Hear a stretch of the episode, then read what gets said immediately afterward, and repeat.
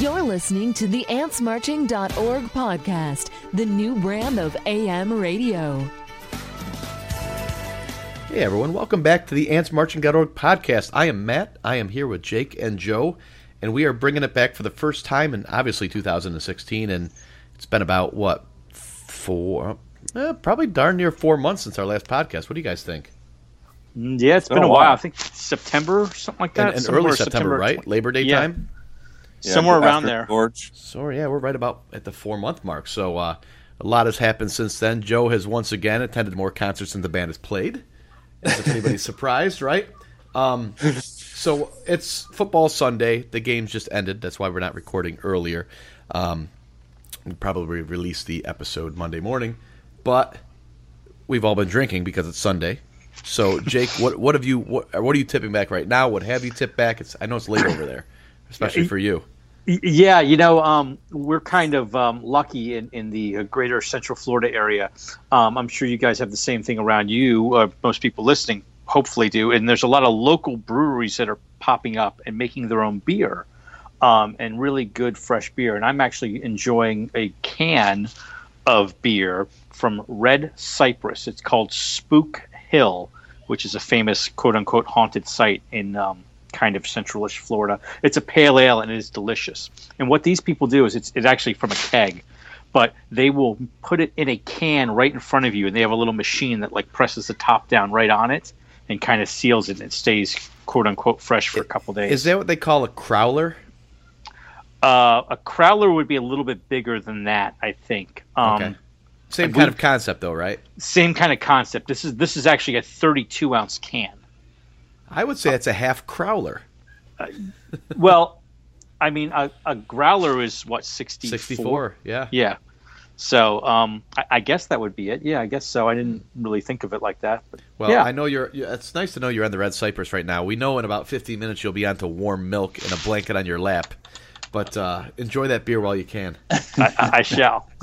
and what about you, a big spender? What are you drinking there? He's definitely talking to you, Matt. No, he's talking to you, Joe. Go on, Matt. Um, so right now I don't have anything in front of me. Um, but I got up early this morning, cooked some chicken wings, used the wing sauce that my cousin sent me from Little Falls, New York, from the Happen Inn. Um, brought them over to my buddy's house, and I drank Coors Light all day. And I'm not saying that from a point of embarrassment or or shame. Uh, when it's time to drink ten, it's time to drink Coors Light. So uh, listen, listen. You know I like craft beer, but uh, I can slum it now and then. So yes, Coors Now, Light. why did you choose Coors Light over Miller Lite? I mean, even when it's Miller time, it's time for a Coors. You know? Is that like a Seattle thing? Like, are, are, is everybody drinking Coors in Seattle, or, or or is everybody else drinking something else? No, it's far it's far too unhipster for Seattle. If if I was gonna go that way, I'd say like, oh, I was drinking PBR PBR, out of a copper mug with a mustache. Da, da, da. So no, this is straight up Coors Light out of a 12 ounce can. Enjoy. Sounds delicious. Oh yeah. Well, I'm drinking um, PBR out of a copper, copper can. Of course you are.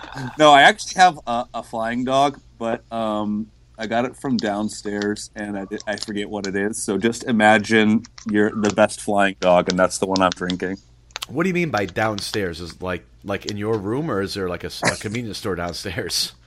Matt, you know this. I live in a hotel, Oh, okay, so from downstairs from the bar. gotcha. Brought back with? Brought back with yes, I took yes. I just I ordered it down there and brought it to the room. Wow, what a world traveler. well, speaking of which, that's a great segue, right? So, uh, the the European tour. Joe went ahead and got his passport stamped. Joe, tell us about this. This is awesome. Tell, tell us what went on. Oh, I got yeah. I guess I guess I got the European um, stamp for uh, DMB shows. I guess you know, what it kind of came down to. This is actually my first European DMB shows. Haven't been able to make it in the past, and it, it's, it's been on the to do list for way too long. And I try to add new places each year um, uh, that I haven't potentially been. Some new venue that the band has gone to over the course of the year. And this past this summer, there really wasn't anything good. There, I mean, they had a new venue for Colorado for Denver, um, but I decided, you know what, well overdue. Need to do need to do the Europe, uh, do some of the Europe dates. Also, some of you may know, I know Matt knows, happen to be a big uh, uh, English football fan, and uh, wanted to try to team that up and catch a little bit of football when I was over there too. So um, I did both. So yeah, I joined uh, joined along for part of the tour. It wasn't the whole thing, as I'm sure you guys are going to pretend I did, but I didn't. Um, just the uh, just the last, I guess, eight shows um, from Germany, um, Netherlands, Belgium, France, the two in uh, England, Scotland, and Dublin. Wow, it's Yeah. a long drive. It's a really long drive. I, I ran it actually. I didn't. Ru- I didn't drive. They're, they yeah, it's hard. It's the cars are on the wrong side of the road in some places. Yeah, it's just easier to run. So you started in, in Dusseldorf on uh, November first. Yep. Okay. And uh, my first European shock uh, of how the concert experience started there because co- watching concerts in Europe is much different uh, than the stateside. And I've, I, we, I know just covering from DMB, I knew it was different to some degree, but experiencing it was significantly a shock because p- literally people are dead silent during this during the show during a song and they will hold back all clapping or cheering until the final note is played and all members like put their instruments down like the band will just slowly slowly get softer and softer and softer. And Ameri- at American show the, the crowd's already like yay next song woohoo. They just start yelling and cheering and start screaming out two step or whatever thing else. It, you, they, the band like literally teases the, the fact that they just keep going softer and softer and softer. And if you listen to you know any of the tapes, you can kind of get that sense. But they wait till the very last note is played, and and if you hear anybody cheering before the last note is played, you instantly know they're an American. And uh, so so it was pretty obvious. If you there little patches from time to time of Americans that would be cheering, but um, Dusseldorf was definitely small on the uh, on the uh, the number of Americans at it. Probably probably that or um, Brussels was probably the show that I went to at least that had the least number of Americans. They were definitely ramped up quite a bit once you got to um, the English speaking you know countries.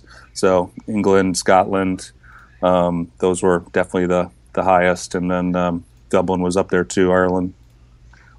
What was the um, in in the non-English um, as their native language countries? What do you think had the the country that seemed to be the most knowledgeable? Um, I guess that's Germany or, That's or a good Belgium or. France. I don't know how do you ju- how do you judge that? I, I don't know. I, I really, I mean, just something maybe you noticed from the crowd, um, acknowledgement of songs. Right. I would say I would say I would agree with you, Jake. Is and to your point, kind of counterpoint, you said they're silent during the songs. Are they completely silent? Is there any kind of indication that they recognize a song or any kind of anything silent. like that? Nothing at all. There's no cheer when a song starts, really. There's no singing along to even like the popular singles out loud. It, it- you know, it was very, very quiet. I'm not sure if that's just concert nature or maybe that's just, you know, concert etiquette or if that just happens to be how it is for maybe an, um, you're not, it's not a band playing that's not your first language. Maybe that's just natural. Then maybe if you see, if you were to see a, a homegrown band that's, you know, um, the first language, maybe then everybody sings and cheers. I didn't, I didn't go to one of those, so my my um, my experience is limited to just this. But no, I mean, it's very. I would say it's very hard. Maybe dancing, definitely still dancing. Da- dancing was definitely still going on. So if I think, you know, where was the most? dance? I would say, hmm, um, the most dancing I saw would have been either France or Brussels for the not for the non-English uh, speaking places. Right. That's it's, it's that's interesting. You know, it seems to be. I, I know that there's um, a, a fan site from Germany um, that uh, and and they have a, a pretty good following. So I, I know that there's a presence there in Germany where at least you know the band is known. So I'm I'm always curious about how like the German fans react to DMB. It seems like they would be pretty good there. Yeah, I mean, um, I, I actually kind of liked that show the least um, of of the ones that I was at. Um, the Dusseldorf show in Germany, um, and um, I don't know the Was band that- just I don't Was that set list based, or was just sort of like everything overall?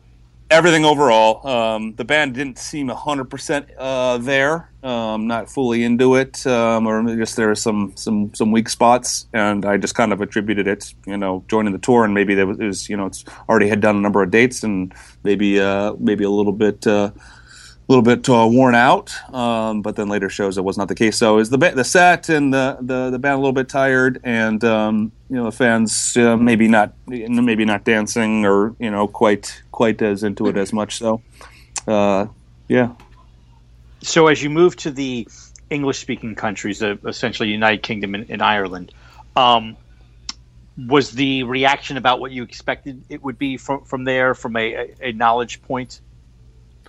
I would say, I mean, London by far the biggest show on the tour. Um, you know, they do O2 Arena, massive. You know, tons of people, places pretty pretty packed. I don't know what the attendance ended up being, but um, that was like seeing an you know an arena show.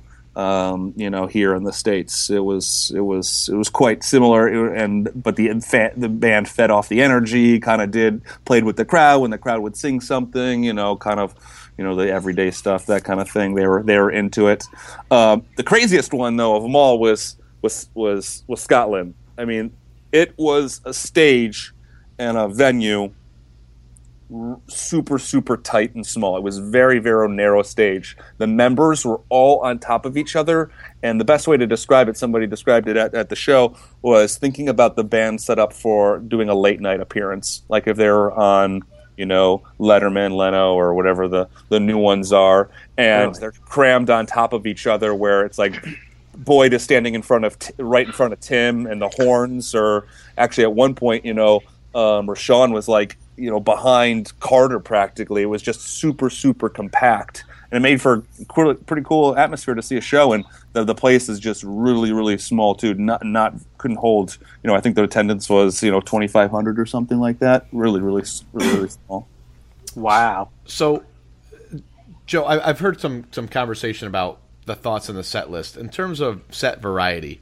I, I have one question of note, but overall, would you say it was a all star lineup? You know, hits kind of thing, or were, did they go deeper for the most part? It was it was it was the hits. You know, Yeah. they played the hits, and um, they um, really started playing a lot of Death on the High Seas. I think nearly nearly. I was going to ask you, Joe, Yeah. wh- which was your favorite? The first one, the second one, the third one, the fourth one, the fifth one, or was it the sixth one or the seventh one, or or how about the eighth one that you saw? Um, I'm actually digging it. I saw it eight times or whatever. I think Yeah. maybe it was seven. I'm not sure. No, you saw it eight. I just counted. You saw it eight. Okay, times. thank you. Saw it eight times. I I'm, I still I liked it. Like I, I wanted to see that one, and um and they played it nearly the same spot most of the time. You know, um but and so you knew it was coming, and you know for the most part the sets were fairly predictable and not a lot of variety. I would I will say. Um, we did get um, we did get a lot of a lot of love in a couple of different cases. They brought up some brought out some rare runs, and that that's that's merely Sugar the Will? fact- Yeah, Ah, Sugar you took Will. my you took my comment. That was what I was going to ask about. Uh, that, I mean, that's pure. The only reason that happened was because of diehard fans. Um, But I know, thought you it's- said they didn't say anything. Okay. So there were they they Aha. there was there was a there's a group of very diehard European fr- fans. Um, they're they frequent on the boards. Um, a lot of a lot of people know them. Um, they got in line for many of these shows, a good majority of these shows, hours and hours and hours um, before the concert, and were pretty much rail dead center n- n- all the nights.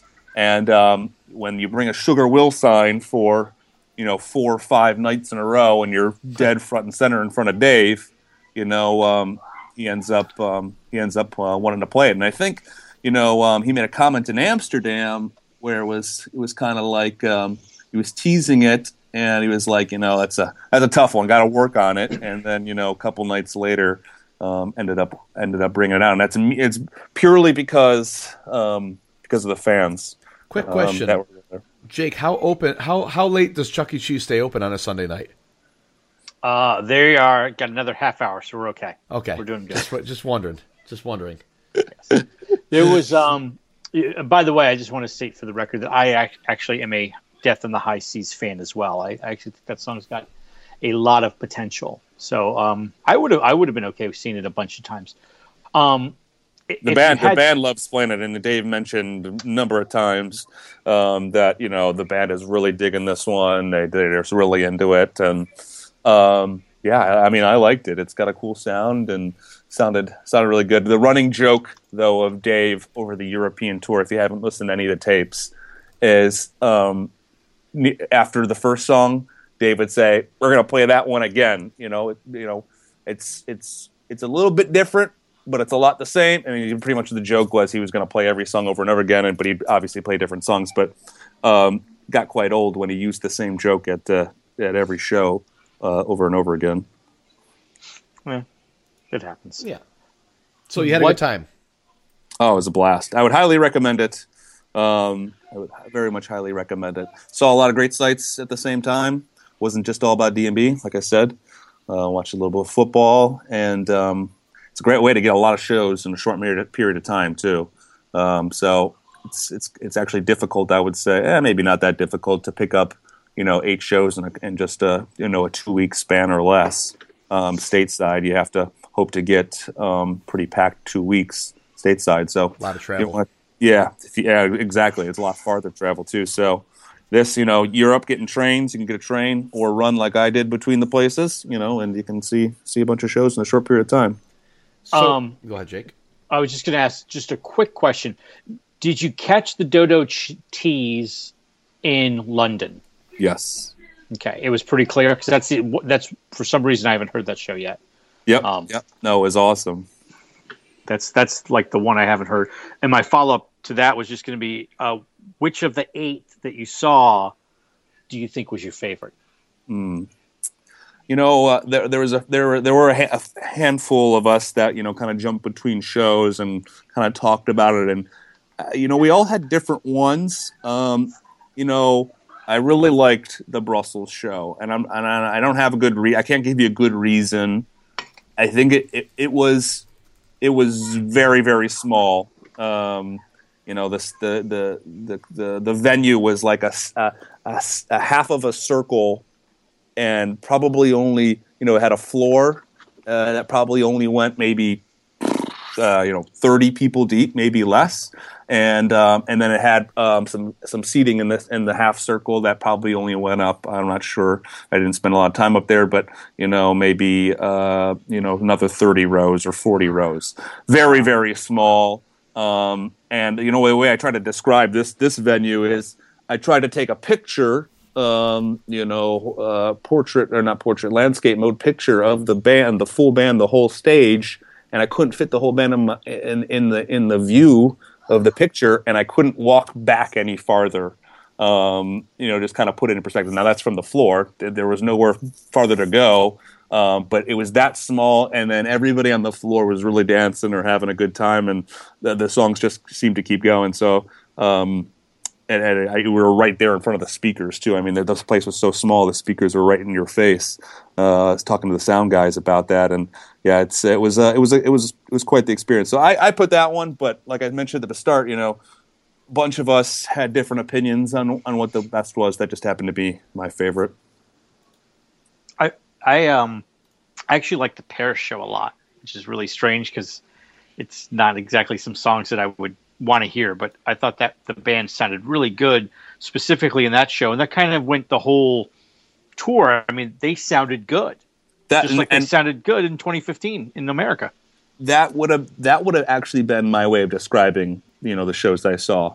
They were songs that I probably I, I don't know I have to count how many times I've heard them, and I would have I loved to hear a lot of other songs but I found myself really having a good time with the songs they were playing. They were it just was they were playing them well, and uh, just having a good time. And they were they were they were introducing little different kinds of interpretations and little solo changes and things like that. So it was a little bit, but even then, there wasn't a lot of diversity just in you know over the shows that I saw. But still had a I mean didn't get old, you know. And sometimes at the end of a of a, a U.S. tour, by the end it's feeling a little bit old. You know, I'll be we'll be all be at the gorge. You got three nights in a row, and you know it's starting to starting to wear on you. Um, it didn't happen. You know, it was it was. I, I, heard a lot, many times the same song, and it was still still really good. So, so that's all, I, I, would describe it that way too. All these shows were one set, though, right? Uh, yes, except I think. Um, correct me if I'm wrong, Jake. Portugal was two was, sets. Portugal was two sets, and it was actually advertised as two sets. Mm. And the, I think every European fan that I talked to said that they were expecting two sets. They were told two sets. The venues said two sets. So apparently they just said, "Eh, let's just go back and do one." I, I like the I like the one set. Um, you know, um, I don't have any any problem with it, and I I didn't hear anybody make any comments.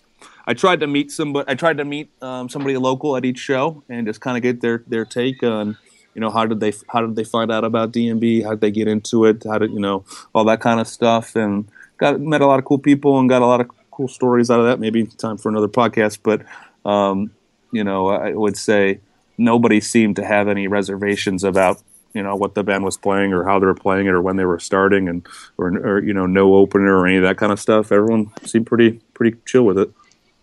Interesting, and uh, that's you know, to follow up on what Matt was saying, so you saw eight shows in Europe, you saw 47 in America. Um, so, what's the, what do you think? I mean, two sets versus one set.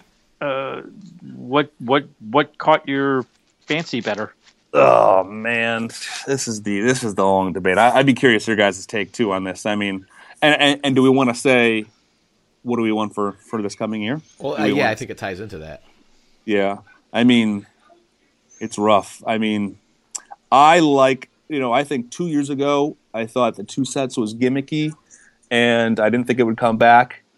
Uh, I like the two sets format. I like the break, uh, but I I need a tweak to it. I, I need right now the only downside that I have with the two sets is uh, I was talking with um, with uh, Brad on the forums about this that you know it really hurts the the variety or in the sense that Dave gets into a rhythm. He gets he gets into this you know hey I got these uh, eight songs in the, the first set and he kind of figures out this flow and it really restricts the creativity that the set with the set lists um, you know the order of songs and what gets played in what set and that kind of thing. I think that's the only that's like major downside of the two sets. I think two sets brings a lot of other good things. Another downside is it really hurts on tailgating, which hey, you know what? That's part of it too. Um, hey, you know, I like to get a little tailgating in, and some of the lots are not opening with enough time to get your tailgate in and get to the show. Um, but that, that would be my, my thing, I guess. Even though I I really liked the one set in Europe, and we had the two sets here in America, and looking into the new year, you know, if I'm cool with the two sets, if there's any way to overcome, you know, the lack of set position creativity that it creates. Um, I could not agree more with that if I possibly tried. Um, I think that's exactly it. It's it, you know, it's it's the lack of creativity that kind of made the set lists. I don't want to say stale because I think that they actually did a better job in 2015 than they did in 2014. I thought 2014 got really redundant. Um, however, I, I would think I would prefer to go back to one set unless, as you said, there would be a major tweak to it. I'm okay with that. I um, again to echo Jake, all really good points by you, Joe. With the, the tailgating, especially, is a good point. Um, which, as we know, people who have traveled around, followed the band around, the tailgating's one of the coolest experiences of a DMB show. Summer, um, yeah, it's just great. Um, I you know it's weird. Uh, now I'm trying to think. Geez, what's a what's a one set show sound like? It's been you know it's been a couple years now, a couple tour cycles, so it's almost foreign to me at this point. Um, I would not mind them going back to one set. To probably again to your point, Joe, that with one set they do get into a groove, but it's not as firm or narrow of a groove. You've got again, you've got two sets. That one eight set, eight song set is seems to be very predictable and narrow. Where if you go back to one set, you might have you know still a narrow set of songs, but it's a much wider lane. You've got twenty to twenty three slots essentially for for uh, rigor mortis to set in sometimes by the end of the tour, right? But it's it still gives you a wider berth where you've got set one eight songs, and they probably might play eight songs out of a list of fifteen or so. Um, so unless they can stretch that out, I wouldn't mind going back to one set. I think they have um, some major hurdles though if they want to now make that transition from two sets to one set. I, I mean, I, I, feel like fans have gotten used to the two set, and, the, and you get a good amount of music. I think we've kind of figured out it's not necessarily that much more music um, play wise, but um, they kind of got used to it, and now you go down to one set for the same ticket price, and you know, like, you still want to get the same draw. It's like, okay, if you're going to do that, what are you backfilling? You better have a pretty good opener if you know you're going to take away uh, uh, one of the DMB sets. You know, if um, if you're going to keep people kind of still interested and I was going to two sets and now they're only playing one set. Eh, I saw two sets, so well, I, I, think they have to overcome that somehow if they're going to try to make it to one. And I'm not sure how they're going to do that. And I think that have that challenge. Another one from a business standpoint, I don't know if this actually happens or not, but two sets is the best business idea a, a venue could ever have. And I think we might have talked about this in past, past podcasts. But getting 30 people 30,000 people or you know or a little less for smaller venues say you know 12 or 15 uh, getting them all in the door early in the night to start spending money. That's awesome for the set one. They're all in there. Most of the time they skip the opener. And then to give them a 30 minute break where they all go into the concession stands again that's a huge dollar draw. And I, I would have to think that there's there's got to be some some business side of that that hey we you know to the band you bring two sets and all this extra, you know, concession money that comes from doing two sets, um, you know, there's got to be some incentive in them to keep that format. I don't know if that actually happens, but I would, I mean, it's making big bucks for the venues. And now you're going to pull that away and say, oh, we're going to go back to one set and all that revenue's gone. You know, how venues, I don't know, maybe they charge more to the band than, I don't know. But I think those things they have to overcome if they're going to move from two sets to one set again in 2015, the summer tour, uh, the Dave Matthews Band, according to the antsmarching.org Tour Central stats, played 116 different songs. In 2013, the last year of um, the one set, they played, the band played 117 songs. Hmm. So, uh, yeah, it is a misnomer that you get a little different variety by having the the um, extra set in there. It, it seems hmm. interesting. Yeah, it didn't really doesn't really doesn't really doesn't really change anything. I like I, you know like I said I, am I'm, I'm good with it. You know, it, it, good to keep it fresh though. You know, I think if they can get out of they can get some creativity in both the sets, which seems they did better with, and um, you know you know, if there's some way that lots could open up early for tailgating, that'd be awesome. and um, you know, I think the band probably really likes having a, an extended break in there, just given you know it takes a lot to play, you know, this amount of music and to be on stage playing that long. They they probably don't mind the uh, the break themselves. So I don't know if I, I mean I guess if we put our money down, what do you, regardless of what our preference is, you know, which what we want to want it to be. What do you think if you're a betting man? What do you think um, 2016 summer tour is going to bring? One set or two sets? Two Jake? sets. Oh, there Ooh, you go. Straight Ooh, out the I gate. Right in. Yeah.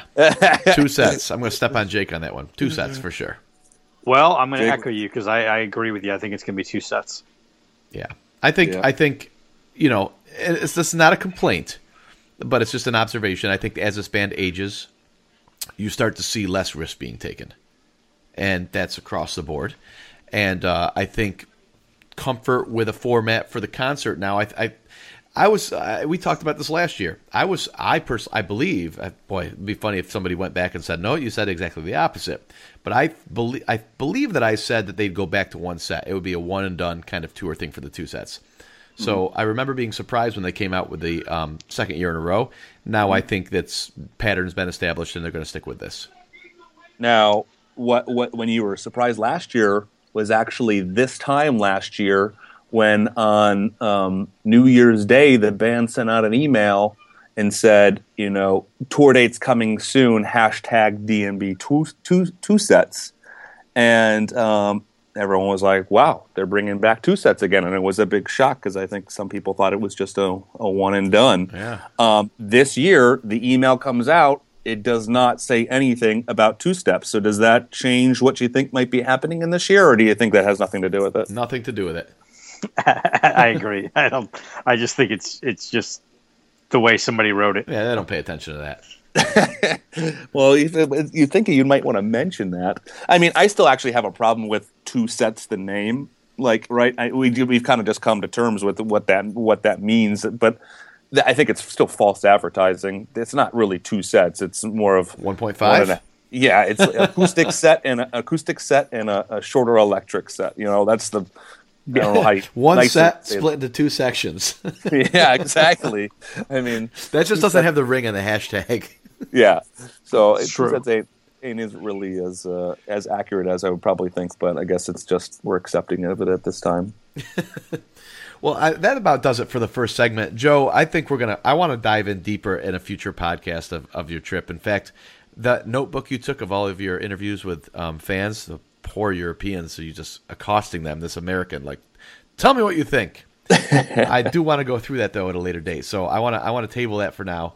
Um, we'll take a break and we'll come back in segment two and we'll talk about um, the upcoming tour, um, what we what we foresee to be um, some likely spots, the trends in attendance, things like that, things of that nature for you Riley Martin fans. Rest in peace, Riley. But um, we'll take a little quick break here and we'll be back just in a minute here. Hang with us. Thank you all very much.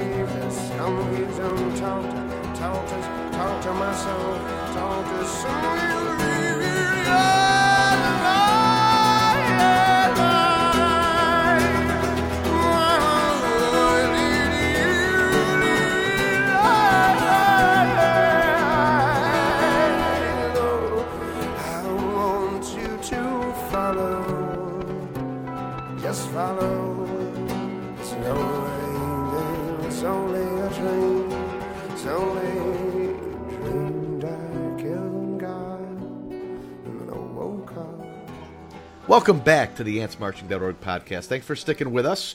I'm Matt. I still am Matt. I'm still here with Jake and Joe. Uh, there's still still noise Joe. in Jake's background, so uh, welcome to those who are listening to Romper Room, The fourth, the fourth, the fourth member of the, podcast. fourth podcast staffer. Yeah, I don't hear a thing. I don't know what you guys are. that's because you're senile and deaf.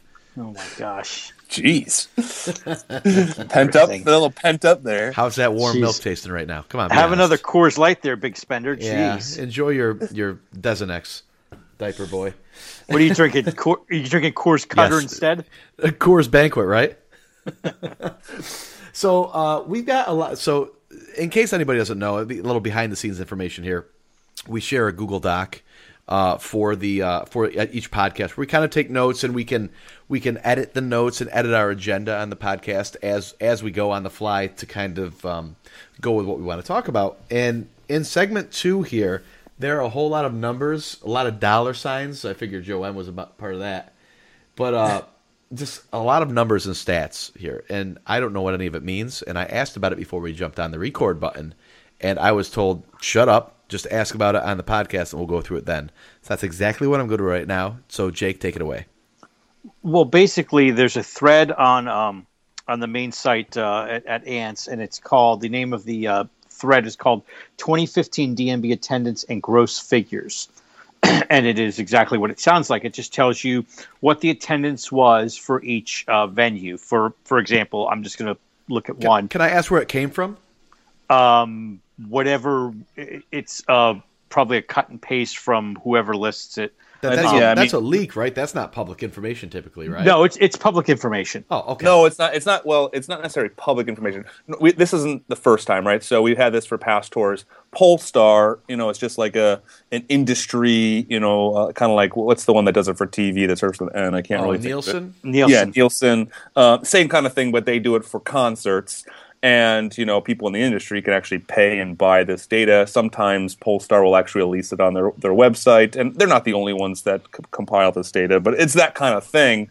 And in the past, um, we've had some people that work in the record industry um, that just have pulled the data and posted it to the forums so that we can see it. And I'm not sure if that's what's happened this year or what what the actual source is, but um, you know, that's that's what how it's been in the past. So it's publicly private-ish information. There you go. Yes. Cool, cool. Yes. Yeah. Um, j- just for an example, um, just to give you an idea how to read it, I'm just going to look at a random site that I just went down to. It's it's actually this is number 12 if you were listed, looking at the big list of them. Uh, it's Jiffy Lube Live, which is Bristow, Virginia, right outside of uh, Washington D.C. Uh, the venue holds 22,000 people. Um, the attendance for the Dave Matthews Band show was 18,263. Um, the next number would be the number of shows and the number of sellouts. So they played one show, it did not sell out, and then it lists the ticket price and it tells you the gross revenue that came in and who sponsored it. Just to Which give you an idea if, if you're looking through. So, that's go ahead. I, I don't want to jump ahead, Jake, and if I, if this is too far looking ahead, tell me, and we'll and we'll get around to it. But I'm seeing a lot of one slash zeros and two slash zeros, right? Yes, correct. Take that in your mind and apply that to this list that you've seen five, six, seven years ago. Are a lot of those fractions more even back then? Oh, absolutely. Yeah. Okay. Um, yeah, I mean the the the band sold out two shows this year. They sold out um, Tuscaloosa. Uh, actually, let me correct that. They No, sold you're out. Right. You're right. They sold out Tuscaloosa. It looks like And um, Rogers. Yeah, Rogers, and it looks like they sold out night two in West Palm Beach. Right. As I'm looking at it, um, Now, though, now some now something to note about that though that that is what they would consider an official sellout. Um, but some of these that are listed as a zero are actually quote unquote box office sellouts, and you'll see you'll see on there, you know, like just take um, Mansfield for instance. I wanted to go to Mansfield, and there was no tickets to Mansfield. The t- Mansfield ticket was impossible to find. It was gone way early, right? Mansfield listed on there says it was not a sellout, not an official sellout. The attendance was nineteen thousand six hundred and sixty-six out of a possible attendance of nineteen thousand nine hundred. So Oh, wow. less less than three hundred tickets short. The thing is, those things those there was no tickets at the box office there was no tickets to go buy on the website it, it was sold out box office wise but officially there were some tickets held or i'm not sure this happens uh, this has happened in past years too it's not just the data this year's data but that sellout number isn't necessarily you know full Yeah, thing you'll see a number of these shows that were really there were there was no way to get there were tickets were Yeah, gone you've got Jones Beach that missed the sellout by 97 tickets. and it Yeah. still Yeah. gets to zero. It still gets zero, but it was a sellout. You wouldn't have been able. There, you No, couldn't of buy a course. ticket. Of course. It's so. So Atlanta, You know, Atlanta was the same way. Atlanta sold out the lawn, and there were Three maybe twenty-eight. yeah, you know that was what they said was left inside. and That there was not that many left inside uh, Yeah. in the seats. so, So, keep that in mind. But regardless, you know, there there definitely is a, a trend going on. I think, right?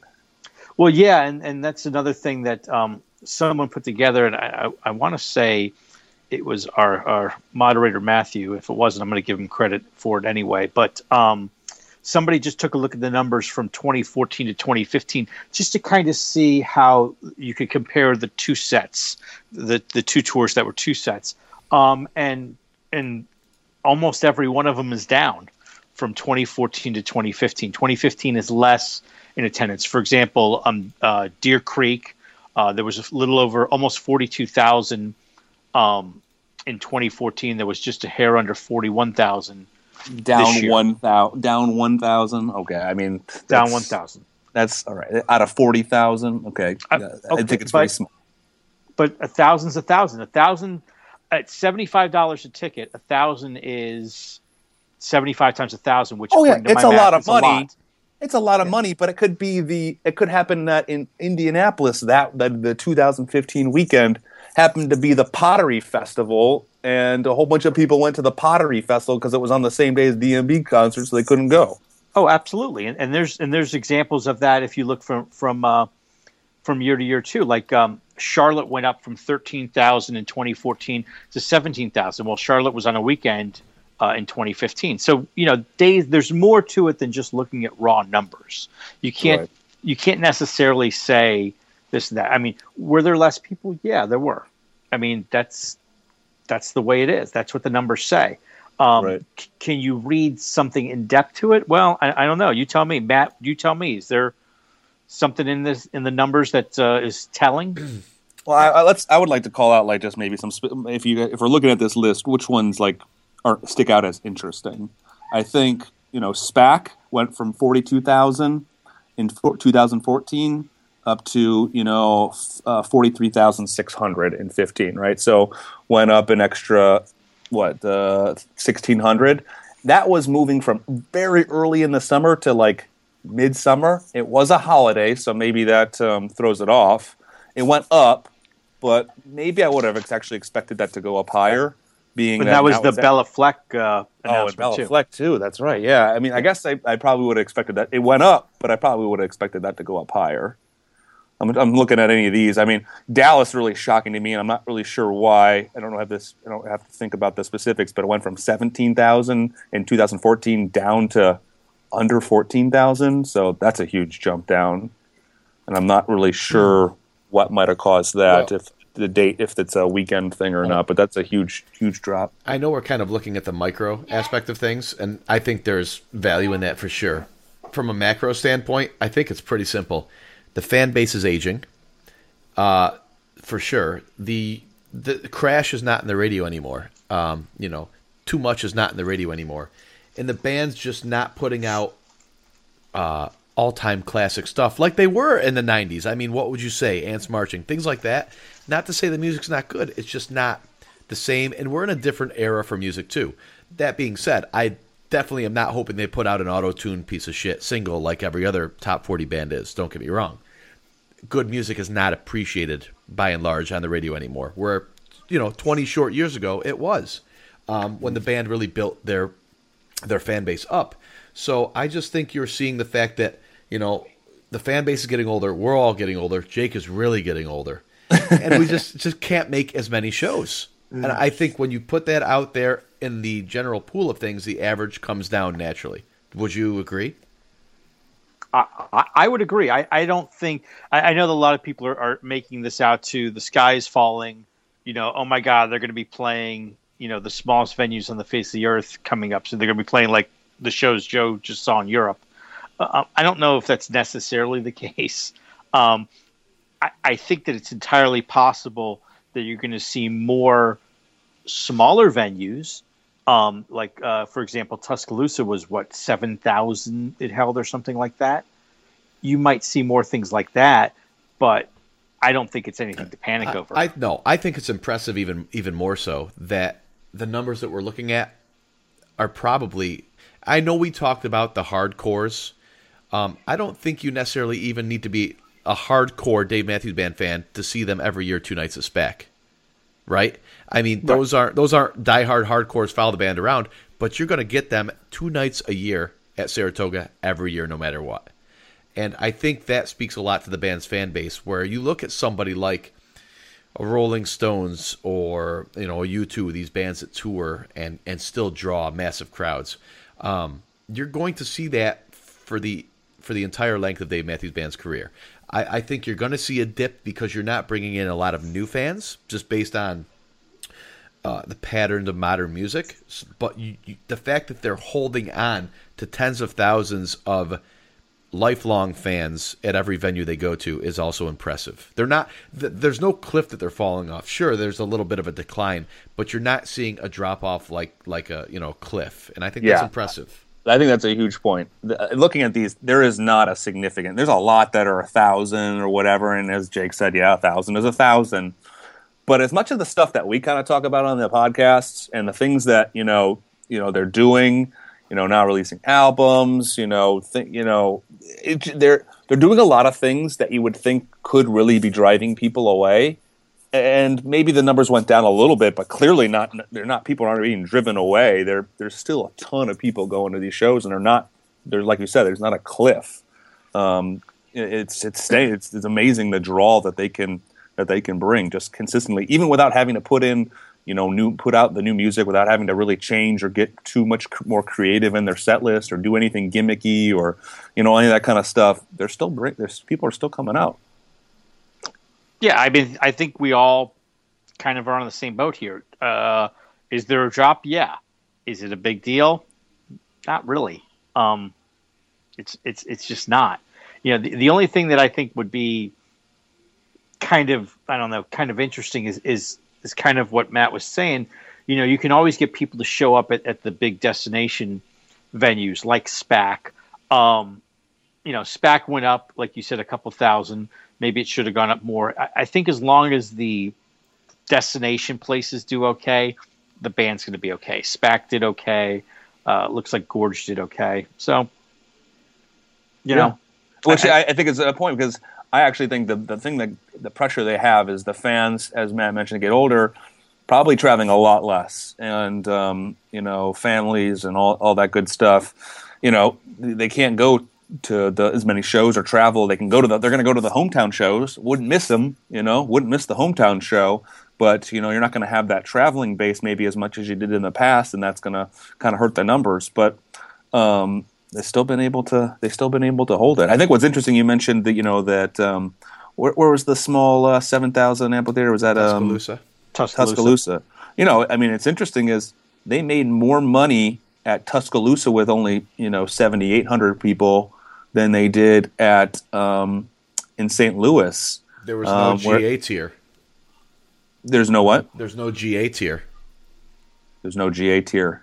They don't sell Oh, a forty dollar ticket at that show. There you go. There you go. That's what, and that that would be why. I was thinking maybe it was. Uh, you know, so what Matt is saying is they only had the eighty-five and seventy-five dollar. They didn't have the you know the lawn forty dollar ticket, um, and so they were able to get bring in the same amount of money with a lot um, a lot smaller attendance. I was thinking maybe um, you know the smaller venues, smaller fees, and they can actually you know keep their keep the do- revenue up. It doesn't speak to the possibility, like you said, with families getting older, certainly can limit your time. It doesn't necessarily speak to that because if I if I have a family and I can't make it to a concert, I don't care if the ticket's twenty dollars or two hundred dollars, I can't make it to that concert. But I do think it's it, it should not be glossed over that it does make a big difference in the overall scheme of things. I think that the band keeps their tickets relatively um, fairly priced. I think if you start seeing 150, 175, you're going to see those numbers drop off quite significantly. I mean, they got that though. They have the VIP, and people are buying those things up. VIP Well, tickets sell out. How many 250 we talking here? I think Yeah, they grow really- it each. I think they're growing it each year. I don't Yeah. think they'll. I don't think they'll say that. But the whole center section of the gorge, the whole center section of uh, I know Pittsburgh, the, a lot of the pavilions, it's all VIP And tickets. and I'm gonna there's nobody else other than VIP tickets. I'm going to argue the VIPs are corporate, or hardcore, hardcore, hardcore fans where it's not going to matter. Okay, or or um, high rollers doesn't matter. Whatever. They are, but and, and but uh, all the good uh, the the prime seats are gone for the casual fan. You got to pay two fifty or more to get those. Seats. Okay, Joe. I, I know uh, this is the perfect. You're the perfect person to ask this question to. Sorry. Dave Matthews Band tickets are one hundred and forty-five dollars next season, next tour. How many shows are you going to? Half? Not as many? All of them? More than they play. no, if anybody, if anybody can, if I know anybody of my friends who who looks at the value of a dollar and is it worth it, you do. So I, this is a really good question I, for I do, and that is that is very true. Uh, and anything else, I would say yes. The, the the problem I have is DMB to me now is traveling to see new cities and seeing friends that I only get to see once that's sixty dollars a night that you don't have to spend on going out and meeting friends or staying at a nicer hotel or traveling there. Sixty dollars a show. it would it would what would happen is if my friends stop going to the, to shows, right? If um, all There my friends go. stopped going to Indianapolis, I'm not going to go to Indianapolis. Exactly. We're going to find something else to go. We're going to still get together. We're just going to go do it uh, a wine weekend. We're going to go do something Right, else. right. Instead of go to a DMB So show. that eighteen thousand attendance number now all of a sudden maybe it's seventeen thousand nine ninety nine with you, but the four people that you're going to go with say, you know what, the hell with it too, and that's five people, and then it, you know, and it cascades from there. Right. So I bet I, I still still they're selling them. They're selling the, the two fifty a ticket VIPs now. That ah. I don't think they can. I agree. They're not going to be able to do that across everything, but I think if they make even more of the venue, that people are still you know the they're still untapped VIP. I think. I don't think they're not selling VIPs. I Let's think put it this way: a band that sells the number of records they do, that set the number of records they have, that Yeah. gets the number of people at their concerts that they do. I am very happy with the with the with the ticket pricing that they've maintained. Agreed. Yeah. So just let's just do a little hypothetical. Um, let's just say the band comes out and they're going to be making. We're recording this on Sunday, the 10th of January. We're anticipating tour announcements the next week or the week after. So the, week of the 11th or the week of the 18th. Jake Um, and I have a little side bet. I think it's going to be this coming week. Jake's got a side bet for the next week, so we'll see. It's right. No, I actually agree with you. I think it's coming next week. I just said Oh, that cool. the the rumor is that it's coming on the 19th. But regardless, um, so if they come out with an announcement and say, "Hey, guess what? We're gonna do one set, and we're gonna kind of get back to our roots 3.0, and we're not gonna have any um, female singers off to the side," is that going to make a positive impact on tickets or a negative impact on tickets? Are there are are there marquee openers? Sure, Kool & the Gang. How are you going to do a marquee opener when you have two sets? Oh, I thought you said one set. Sorry, I maybe One I set, misunderstood. one oh, you set. did. I'm sorry, I missed that part. Yeah, just say one set and essentially no guests, quote unquote, which is basically saying no ladies. Right. I mean, e- last year was the year of guests, and there were three guests. So I don't know, know. you know that's that's a good point though because I think guests. I was good. I was thinking about it earlier. Uh, no offense, we've had yes, not across the board, but I think in general the guests have been bo- poor. My first show in 2000 was Ozomatli and Macy Gray. That's awesome. That's an awesome opener. We love Macy Gray. Mm, Macy Gray's awful. Oh, are you it's kidding just me? the worst. Oh, see, no, there's a lot. Listen, you want your beatnik, uh, you know, hippie patchouli band. There's a there are a dime a dozen in this scene, Wait, they're opening this year? right? But I mean, you can't deny that that'd be an interesting opener to see Ozo and then Macy Gray. I, I, it, it, better than maybe some of the stuff we had. Yes, I, I, I even as much as you know they're not Macy Gray. I, don't. I don't know. I mean. I, I saw Beck and Ben Folds Five, so I mean, yeah, you know, exactly. Though, great point. that was that. I you know I saw you know I was in Tampa and I saw Branford Marsalis and she was in West Palm Beach too. So I can't say anything bad about the guests that I saw this year, um, just because I saw Branford Marsalis and he was fantastic. You know, and Brandy was cool last year at at, at the Gorge. Yeah. So you know, there's there's, but I mean, I I don't know what I don't. I can't imagine sitting there going, "Well, I wasn't going to go to the uh, DMB show, but uh, you know, I heard there's going to be guests, so I'm going to Yeah, show and I was just like- thinking about it too. Is like I'm thinking about I'm sitting in the I'm sitting in the lots tailgating. Who is gonna get me to leave the lots early? There's a lot of bands, though, Joe. It's like Dave Matthews Band is always typically, at least since the stadium tours have been, let's bring along our little label friends, and that's fine. But I saw the Foo Fighters open for the Chili Peppers. Come on, do something like that. You know, get, Th- get but they were playing stadiums. No, they were playing Pepsi Arena in Albany. It was sixteen thousand people.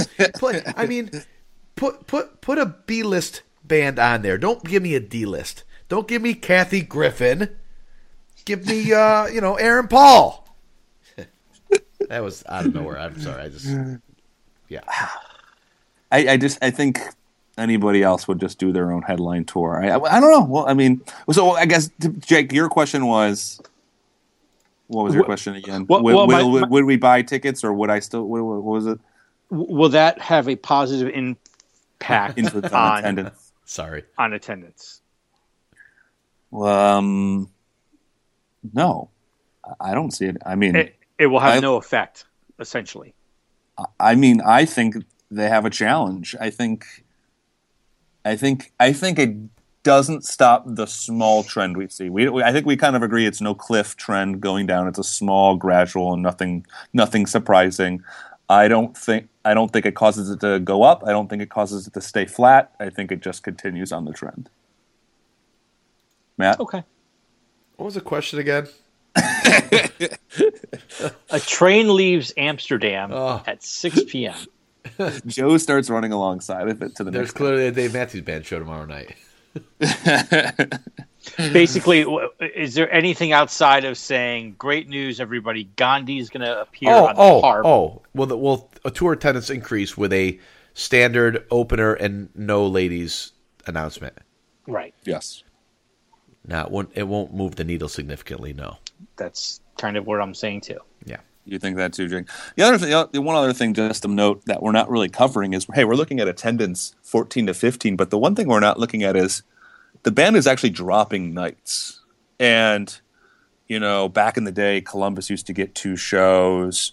Um, back in the day, Pittsburgh used to. Mansfield, Boston used to get two shows. The last couple of years, only one show. I don't, I don't get why. Hartford, which has been like a ma- one of the major locations always had two shows, always big draws. Down to one show last year. They're they're actually dropping shows, which is um, which is a little bit concerning. The only rub on that is I would say Hart, Hartford is a total shithole and it deserves no shows. but other than that, yes, I see your it point. It gets good shows though. They do. Well, I mean, get something has to bring up the fucking mood in that town. Pardon my language. It's Hartford. It's, what a, it's a hole. Ever since the whale left, it just hasn't been the same. That's that's the problem. But you know what's Bonanza. interesting is is that there seems to be a um, a shift to um, the South and, and even you could say the Deep South uh, as far as shows. So whereas Hartford's lost some shows and, and, and Mansfield's lost some shows, all of a sudden you've got right outside Memphis picking up a show. You have Tuscaloosa, which is essentially the Birmingham Tuscaloosa market. Um, you know, you have um, Rogers, Arkansas. and Who the hell knows where Arkansas Rogers is in Arkansas? But you know, you you get some of those deep south. So it's kind of interesting how I, I, don't know if it's I don't Yeah, know if it's the fan base or or, or Yeah. what it is. or they're just saying, "Hey, it's we're going to keep roughly the same amount of shows, but we're going to have to take them from these so that we can hit more places that we're normally normally having to miss." Right, and and you know they've they've played some shows like some some like in Nebraska. They've played you know like a couple shows there, um, and it doesn't come up very often. So I always kind of wonder, you know, how that pops up essentially. You know, how do they go? Hey, you know what? Let's go to Rogers, Arkansas. Yeah, and and some of that has to do with the the the the, the um the the um the management company signs these kind of deals. And I know we've talked about it in the past. To, Right. You know, to bring to bring artists to a city, and you know, and so DMB is filling their kind of obligation to bring be a main act that's coming to a city. So some of those I think are attributed to that, but they're definitely adding, like you said, a lot in the South that that usually didn't get their own date in the past. Yeah, it's just uh, it, it's something that's stuck out. I mean, there's other places too. You know, Des Moines, Iowa got a show. Uh, St. Paul got a show. But it, it just seems like there seems to be a trend moving toward the deep south, and it's it's it's ironic because that's really where the band got their start. Um, actually, 25 years ago, um, was kind of going on that college tour of the deep south run, where you just kind of go from UVA and make your way all the way down to like Tulane in in in uh, New Orleans and back up and hit every school in between. I can't now they're wait. kind of back that way. Yeah, I can't wait. I, we'll have to um have to bring this up again when uh, the tour dates are released and see see look at the, just the last few years and see what this trend what the next this next year affects the trend. For sure. Well, with that, we'll be uh, take a quick break here. We'll be right back. We'll answer your questions. We'll get out of here, eh? Be back. How's everyone feeling?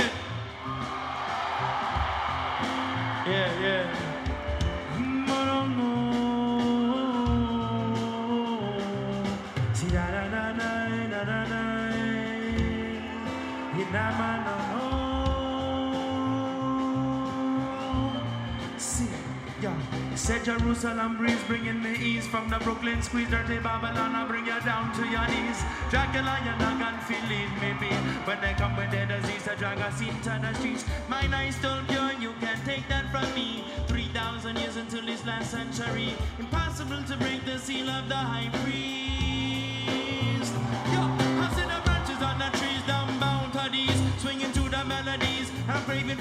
To bring redemption, please. I am you, you are me, no more leaders we must lead. We want to see God in the enemy. Oh, oh,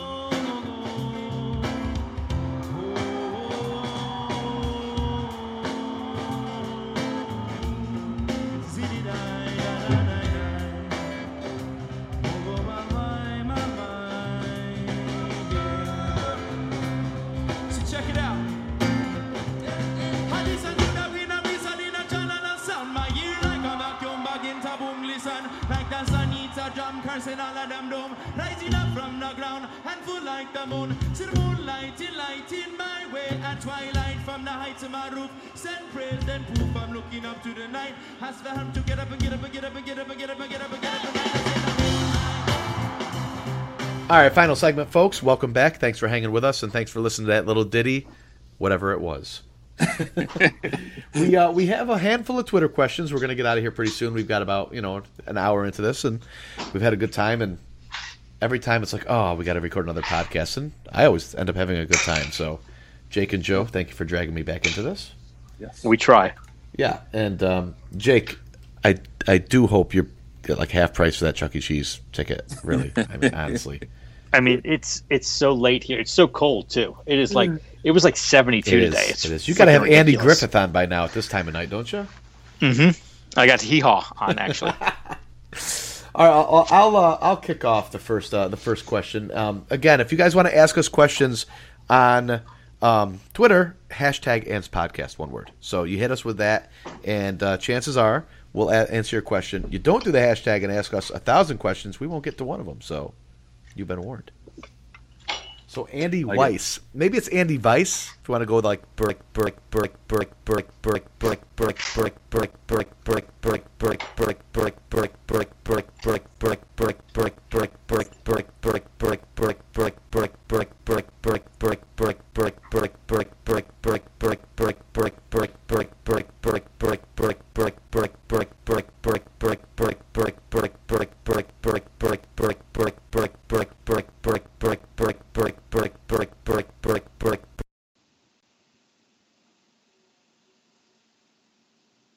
There well, hello there. is everybody still there?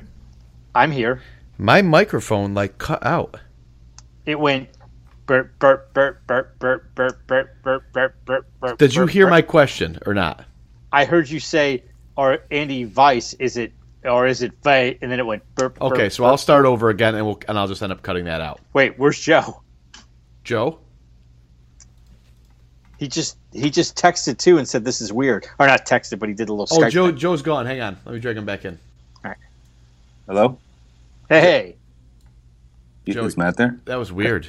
That was really weird. My my Yeah. microphone power dropped, but yeah, weird.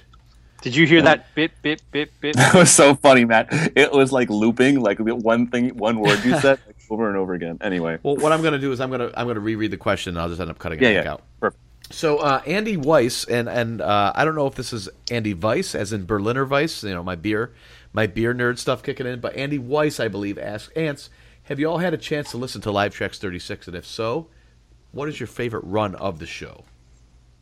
I really liked that show. That was uh, that was that was fun. Yeah, I I um, you know, I, I like the Tampa show overall as a better show, but that Live Tracks 36 was a lot of fun. And, and believe it or not, I think despite all the talk we did about the um, two sets, I think my favorite run is actually the beginning of the show. It's just that little run of Dave solo stuff right at the beginning with uh, "Let You Down" and and uh, Beach Ball was in there, and just that was good. I like that. And you were there, right, uh, Joe? I was there. I have stunk. actually not heard the um, the recording yet. Um, but you saying that, um, absolutely, I remember saying that actually after the show on the podcast that um, the acoustic set of night two, which is this is, was just was just awesome. Was really really good. Beach Ball let you down, Belly Full oh, and I was just really getting into the Dave solo and the Dave and Tim, and then you know kind of the building it out, uh, and just the Stone is awesome. So I think it's a that, that that beginning run just gets you pumped up. I haven't actually heard the um, song though. I don't know. I, I did get some messages from some DMB fans that listened to it that were not at the show that they thought mm, the band wasn't uh, wasn't fully on. Are good good fair share of them mistakes for be something being a live release, but um, I just remember really enjoying it at the show. I still haven't had a chance to listen yet. I would agree. Those first five songs are incredible. Beach Ball, Let You Down, Belly Full, O, and The Stone. Uh, that's such a fantastic start to a show. Um, I do like the Minarets Gravedigger, middle of the middle of the, uh, basically the second set. Minarets Gravedigger, Don't Drink the Water, and then 41. That's another nice block, um, if you ask me. Agree. And a strong ending too, by the way, of two step and Halloween, which is you know nice little one two punch at the end. And I like Sister too. I know we've talked about it, and I know it grates on a lot of people. But if I'm going to gain E1 Dave Solo kind of thing, I'll take Sister. I'm fine with that. I I'm still defending it. I will always defend Sister. It's a strong show. It's nice to have something recent. You know, I wish we could actually just get recent shows without it having to be a live release, um, just more frequently. But um, it's nice to have something nice. Wait, right, what? what? Wait, what? What I wish we could get more shows. more of the recent shows without them having to be a like part of the live tracks release? I Like, understand. Okay, sorry, I, I cut out a couple, I cut I cut out a couple words there. I wish that the band would just make each show from the tour available. I wish I could subscribe to freaking streaming service, much like um, Spotify, but for DMB, that I can listen to a tour a tour recordings a couple days after they happen. I understand. Yes. Okay. um, next question. I'll take this one. Um, Will Sinclair at Sinclair Will Creative um, asks football playoff predictions. Sorry about your Jets, Matt. Hashtag Ants Podcast. Will, I appreciate that. I I do. Thank you for the condolences. It was a tough one. It was a tough one to eat. You know, I, I wish I could lie and say that I, I loved every game. I got every single one of them right. But let me tell you, I think the only one I saw coming was Kansas City. I, I, I didn't think Houston had much of a chance, but every other game, I didn't think I didn't think Green Bay could beat Washington. I certainly didn't think Pittsburgh was going to beat Cincinnati. Um, Really? That was Really? thing? What's wrong with you? I I just I liked everything that was going on with Cincinnati, the way that was lining up, um, and you know, then, then you know they had the lead, and they you know the, if what's his name Hill doesn't drop the ball with a minute thirty five left, they win the game. But you know, a lot of ifs. So who's I go- mean, who's really. going to win the Super Bowl? Arizona, And they're playing. um, Kansas City. Huh. How's I, that? I I pray that Kansas City beats New Orleans. I really hope you're New right. Orleans. Uh, New England. I I think they can. I New New England's all sorts of banged up. Their offensive line's a mess. Um, they should get um, Edelman back, but still, Yeah. um, you know, that's there's a lot of problems going on there. There's a lot of problems. Well, I mean, the frustrating thing for me is, and I know we lost to the Bills that would have got us in the playoffs. So the question is, did you deserve to be in there? There are a lot of teams in the playoffs that had awful games. So I do believe, and, watching the games yesterday and today, it just agonizes. Uh, the Jets would have torn torn torn Cincy a new asshole yesterday. It would have, it was just we would have destroyed them. And we've outplayed New England now twice this year. We split with them for sure, but even in the game we lost up there in Foxborough, we outplayed them, um, and that was when they were at full strength. Uh, so I I do not fear them at all. And watching all four wild card teams beat the four divisional winners this uh, this weekend. if there was ever a year that the Jets could have had a path to the Super Bowl, it was this year. So it hurts extra. It does. Not to rub it into you, Matt, but I, I actually agree with everything you said there. I, I think the Jets would have made a very deep run Yep. into the playoffs had they um, not lost to their former Well, coach. had they not been in a dog shit conference like the NFC, had they not had a win gifted to them like the like the Seahawks do almost every year on Monday night, you know, things like that. You know, not starting the year one and five certainly helped the Seahawks get in. Right. I mean, you know, that's but that's the way it goes. Um, It is. Trust me, it is. Speaking of uh, Will Sinclair, he had another question, and it actually has to do with um, the DMB Live series. Thoughts on the DMB Live series going to 1998? Love the selection. Just sad it wasn't better quality. Oh, got to end it with a down note there, Will. Why? Let's stay positive. uh, hashtag Ants Podcast. Um, the the DMB Live series. I know we go over this like every time, but it, it's two tracks. It's Dave's voice on one track, the entire band on another track. Um, that's why they're a little bit different. They're usually recordings from 1995 and earlier.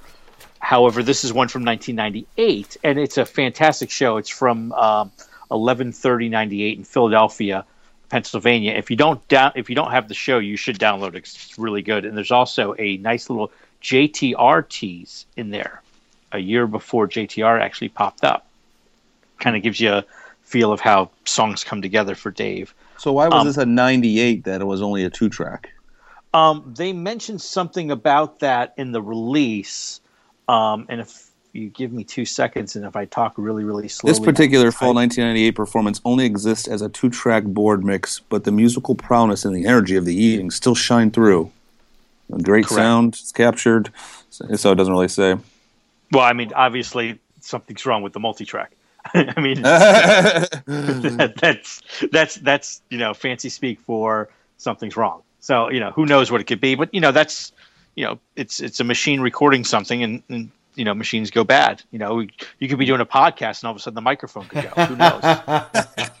Very nice. Uh, but I will say I'm very happy with uh, a 1998 release in there. I would love to see some later stuff in there too. Uh, I'm okay with the two track. I actually thought the show sounded pretty good, but what do I know? Um, so that's just me. Huh, interesting. Yeah, they've been they've been stick, keeping up with re, uh, releases, which um which has been nice. It hasn't uh, hasn't fallen along the uh, the side. No, they they should be due for another one pretty soon. Actually, what are we? So it'd be 37. So 37 should be coming soon. Oh, you're, but you're you switching subjects to uh, live tracks. Yeah, I think I. I mean, it seems like uh, the, the last one, DMB Live, got released with live tracks. Um, they did that Oh, earlier, and and I I'm just kind of wondering if they're going to go in that same direction again. It seemed like it went over really well because it gives you the chance to order the live tracks, and then while you're waiting, you can go ahead and download that DMB Live immediately and listen to that for you know a couple weeks until your live tracks comes in. That is pretty sweet. Speaking of live shows, um, just so you know, we, uh, in case you're not aware, you probably are if you're listening to the podcast, but we have a pretty extensive torrent tracker. Um, we've got over, um, well, let's see, we've got over 500 shows available to download right now, um, and they're all. I, I'm a I'm a seed. My personal server is a seed on at least uh, at least one seed on every single one of those shows. So basically, um, you can guarantee that of all the shows we have available, um, it'll be at least one server hosting them. So right now we've got over 500 shows. We're working to build that catalog up to be as complete as possible. So um, just hit up antsmarching.org slash downloads or go to the forums and find the download forum. And um, we've got video tutorials on there on how to use BitTorrent if you're unfamiliar. But uh, just wanted to jump in and let you know that you know if you want to listen to some of these live shows, you want to just check out the band's catalog, see how they've progressed over the years. Check out our downloads because we've got a ton of them. Indeedly do. Yeah, there you go. Like it. Matt, you want to throw out a question? You want me to? You want me to go? Go ahead, Joe. I, I don't think you've uh, but had a chance to play yet. No, I did. I had the Jets one. That was my favorite. Well, that was my favorite one of them all. Oh, well, keep going. Um, let's see here. Um, okay, well, Will Sinclair actually had another question. Uh, at Sinclair Will. Will, thanks for getting your tweets in. Uh, Europe, he says, Europe show on 10 17 15. I'll have to think about which one that was. Uh, featured too, too many radio songs. Did it seem like all of Europe was just a best of tour? Question mark. Hashtag Ants Podcast. So 10 17 15 I just clicked on the wrong button. This is the fun part where we all have to click on buttons and I should stall. know this. Oh yes, the great show in uh, Milan, Italy. Italy. Uh, well, I know I kind of mentioned already, just to answer the second part of the question, that you know, yes, the set lists were very much kind of almost like a best of or hits or the popular ones. Um, not not a lot of diversity in pulling out old ones or anything like that. Except when I remembered the I remembered um, remembered the fan's name, Andy. Sorry, Andy, I forgot your name, but Andy's the one that would uh, was um, holding up like Sugar Will signs and uh, helping bring a majority of the songs that did come back. Um, but there were still, it, even though they were like that, it was still a blast. It was still really fun, and I, I actually hadn't didn't really care that there weren't any older songs. Now, specifically to the Milan show, I don't know if you have any input, Jake. Well, I was just going to ask Matt on a scale of jumping off sides to Blair Walsh just missed a 27 yard field goal to win the game. If you fly all the way over to Milan and they open with Loving Wings, how mad are you? pretty mad. And my and, and by default, my answer I was before you said that I was going to say, look, I'm not me flying over anywhere is my decision, and I would never base my happiness on what they played unless they played Loving Wings. Unless they play Levy. That that that's that is the the bridge not crossed. Uh, oh, what about and, and and if it opened for it, would you would you stay for the rest of the show? No, I'd take a quick piss. I'll tell you that. It'd be an early one. Be a real early one. Oh, hey, you asked. Yeah. But yeah, I mean, it, the the show for those you know just listen to that pod. I mean, had Loving Wings, and then you know for radio favorites, you know, Satellite, Funny the Way It Is, um, cra- uh, Crash Into Me, Crush, So Much to Say, Too Much, Ants, The Space Between. It was definitely the the radio singles. Gray Street, also another single that was on there. Definitely full of the singles. yeah. Um, Matt, you want to do the last one or you want to save that one? Oh, go ahead. I'll do it. Uh, Cindy Secula asks us, uh, "Hi, will you each please rank the 2015 shows you attended and give the reason for the top pick?" Jeez, Joe, you've got too many shows, so I'll go first. Um, I'll just say, uh, I, you know, I really I like the Tampa show a lot. Um, generally speaking, seeing a guest isn't something that would um, be a, a, a driving force for me, but uh, seeing Branford um, perform, Branford Marsalis was was outstanding. Uh, the Tampa show was one of the best shows I've seen in a long time. So I actually think that the Tampa show was probably the best show of the tour. Yeah, I was very jealous of that that Branford. I did not get Branford, and really would have liked him. Matt, what about you? You got your uh, got your little run. Uh, did you have a favorite of the night? So, uh, night three of the Gorge this past year, um, night two being the general turd that it was. But there was the crazy wind, and they had to end it early. So I mean, I, yeah, I guess it could still. It doesn't ma- stop it from being the you, as you call it, general turd. It- Like, they had things against it. It was a whole lot more than just the encore, no question. Um, the third night, I was I was extremely happy. The Death on the High Seas opener, you had that tribute, an angel from Montgomery. That was you don't see that happen at shows. I mean, that was something really special, um, especially given the fact that that we know we know who you know that the backstory on that was nice. Um, just to see that happen, and and this is a show that got loving wings, by the way, and I'm willing to gloss over that. Uh, I still gave it a negative red arrow on the show flow for sure. And if I could give it two, I would. But we got Raven, we got Captain Pig. Uh, you know, I like Why I Am with Say Goodbye. Um, Best of What's Around, Rapunzel. I mean, it was a it was a good show. I, I really enjoyed it. Um, again, uh, not not a, I mean, you know, what do I have to say about this? I saw three shows all year, and they were all at the Gorge, so it's probably not not the question, not the answer you're looking for when you ask the question, but it's it still remains three shows at the Gorge, and, and night three was my favorite. No, I think that's very valid. I, I don't I don't know what mine would be. Um, I, I know I know it's very easy to put the bottom. Um, and while Gorge Night Two was near the bottom, I actually think Austin, Texas tour opener was was of the ones that I attended my my least favorite. Just uh, just didn't deliver, and uh, band was not on. Set was too similar to last year. Um, it was a, it was- a it was a letdown. So you know, if I if I had to get if I had to say, you know, you know what what's going to be my my top one?